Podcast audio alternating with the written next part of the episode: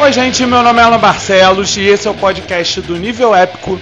Hoje eu gostaria de falar sobre o filme Batman, que traz Robert Pattinson, que é um excelente ator e cumpre muito bem seu papel como um homem morcego que ainda é muito jovem e também bastante atormentado, justamente por causa da missão que impôs para si mesmo.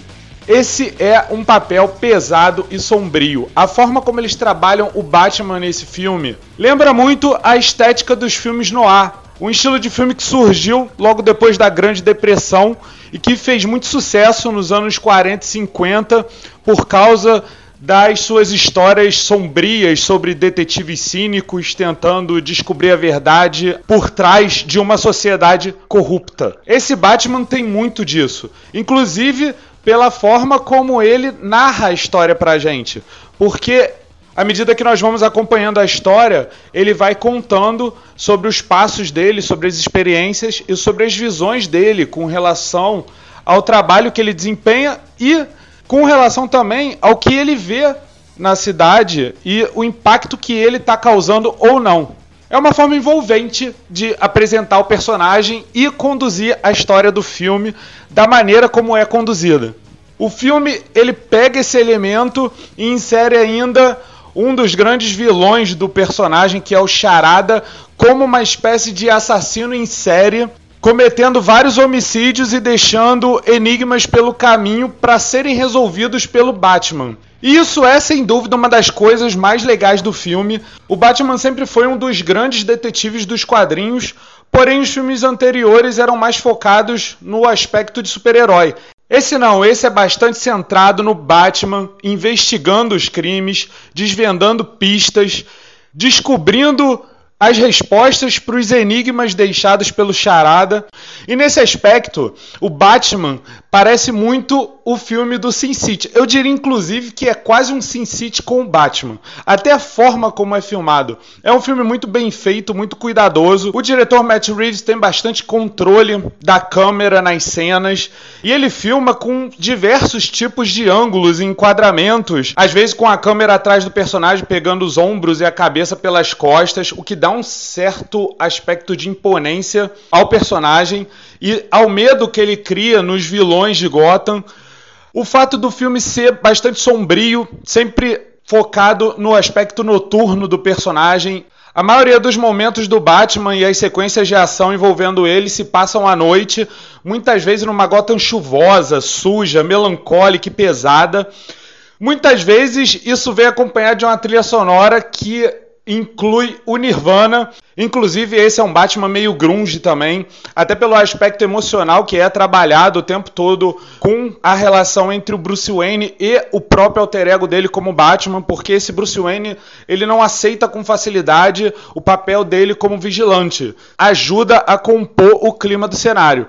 O que, aliás, eu acho que tem a ver com o fato do filme ter três horas de duração. É um filme longo que se desenvolve lentamente, justamente como um filme no ar mesmo, com aquela coisa da investigação, de criar o clima, de inserir a gente no aspecto sombrio da corrupção que paira sobre a cidade. E além de tudo, esse é um Batman já com uma boa experiência, inclusive já com uma boa relação com o Jim Gordon, e eles têm uma relação de companheirismo e de amizade e funcionam justamente como uma dupla de detetives numa história policial. A mulher gato entra no meio do caminho, meio que emulando as femme fatale dos Noir, só que deixando uma marca própria. E a Zoe Kravitz está muito bem no papel, ela tem uma química legal com o Robert Pattinson, então os dois personagens funcionam bem juntos. E a trama vai avançando à medida que o trio vai evoluindo. Num filme que é muito bem feito, muito bem pensado. Tudo é feito para funcionar dentro do contexto da história, para criar o clima certo, para parecer realmente uma cidade corrupta que precisa ser salva. Inclusive, a parte que eu estava falando do Sin City tem até a ver com isso também, porque muitas vezes a forma como o filme é filmado lembra o Sin City, só que ao invés de ser aqueles personagens que aparecem nas sombras com um plano branco atrás, no Batman, na verdade, é num plano amarelo. Algumas cenas lembram muito cenas que você facilmente identificaria para o Sin City. Por isso que eu digo, Esse é um Sin City com Batman, com uma pegada muito de história de detetive, a pegada certa para desenvolver um filme do Batman, principalmente uma nova franquia do Batman.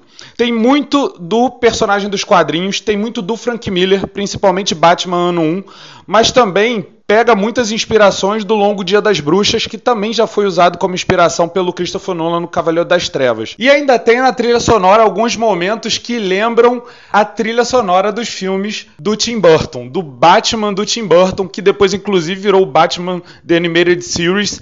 E por isso mesmo esse é um filme que, apesar dele ser novo e de ser diferente, ele tentar criar a própria marca, e eu acredito que ele consegue criar a própria marca, ele é um filme que tem um aspecto meio nostálgico e que, ao mesmo tempo, presta certa reverência aos filmes que vieram antes do Batman. Eu achei ele realmente um filme empolgante, um filme que soube equilibrar muito bem a história de detetive com os momentos de ação. Os momentos de ação são bastante pontuais, mas são incríveis. A cena de perseguição do Batmóvel é uma cena foda. Batman fez tudo certinho. É um filme muito bom, muito bem feito e que soube aproveitar a oportunidade de reconstruir um dos personagens mais icônicos dos quadrinhos. Eu gosto muito do Batman, sempre gostei bastante dele, especialmente por ele ser um grande detetive.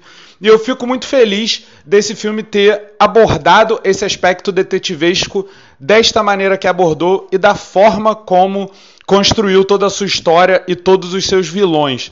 Eu espero realmente ver mais desse Batman no cinema e recomendo fortemente este filme, que é maravilhoso e vale muito a pena. Deixo aqui a minha dica, o Sin City com Batman. Não, brincadeira. O Batman do Robert Pattinson e do Matt Reeves.